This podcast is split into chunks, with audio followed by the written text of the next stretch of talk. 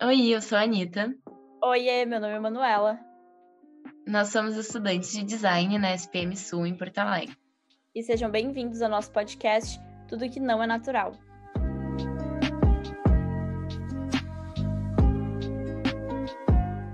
Olhar o outro é ver a si mesmo.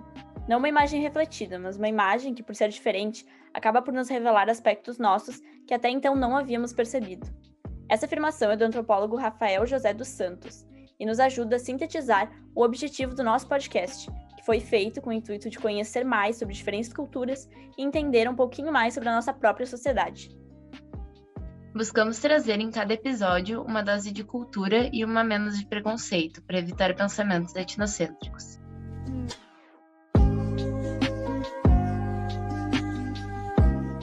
No episódio de hoje, iremos falar sobre a Jordânia, uma das civilizações mais antigas do mundo. A Jordânia é um país com grande diversidade e muita aventura para oferecer, como o Mar Morto e as ruínas arqueológicas de vários reinos e impérios. Por fazer parte da Terra Santa, atrai vários visitantes do mundo todo. O país fica no Oriente Médio e é limitado pela Síria, pelo Iraque e pela Arábia Saudita. Mas mesmo com seus vizinhos em constante conflito, é um país seguro para visitar e possui um povo muito hospitaleiro e uma gastronomia requintada. Com apenas 89,2 mil quilômetros quadrados, a Jordânia pode ser atravessada de carro do norte ao sul em 6 horas. A sua capital é a cidade de Amã e o país possui 10,1 milhões de habitantes, de acordo com uma pesquisa feita em 2019. Em comparação, o Brasil tem aproximadamente 20 vezes a quantidade de habitantes que se tem lá.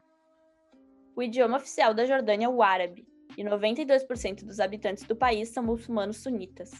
Lá, demonstrações públicas de afeto são contra a lei. Beijos e abraços em públicos não são muito bem vistos. Embora a Jordânia seja um país bastante tolerante, ainda é um país conservador. Sobre a economia, a moeda oficial da Jordânia é o dinar jordaniano. Em contraste aos outros países do Oriente Médio, a Jordânia é o único que não tem petróleo.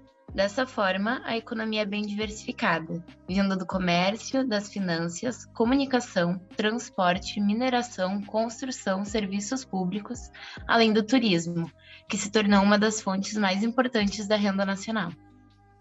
Falando nisso, uma das 7 maravilhas do mundo se encontra na Jordânia, Petra. O sítio arqueológico de Petra, também chamado de Cidade Rosa, guarda os resquícios de uma cidade esculpida na rocha há mais de 2.000 anos, no meio do deserto. Falando nisso, na Jordânia há desertos lindíssimos, inclusive considerado patrimônio mundial reconhecido pela Unesco. Lá já foram cenários de filmes como Indiana Jones, Perdidos em Marte e algumas cenas da saga de filme Star Wars. O Mar Morto também atrai muitos turistas devido à alta salinidade da água, que permite a fácil flutuação dos banhistas. E sobre a gastronomia local, tudo começa e termina em chá. Além disso, o cordeiro é considerado uma comida típica. O mansaf é um prato tradicional da cozinha da Jordânia, que leva como ingredientes o cordeiro, arroz e um iogurte feito por eles. Outra curiosidade é que a Jordânia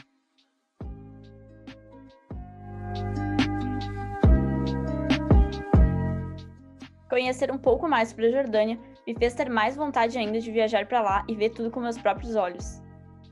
Sim, eu também. Espero que essas informações contribuam em suas jornadas e que tenham quebrado possíveis preconceitos. Nos vemos em um próximo episódio com mais uma dose de cultura e uma menos de preconceito.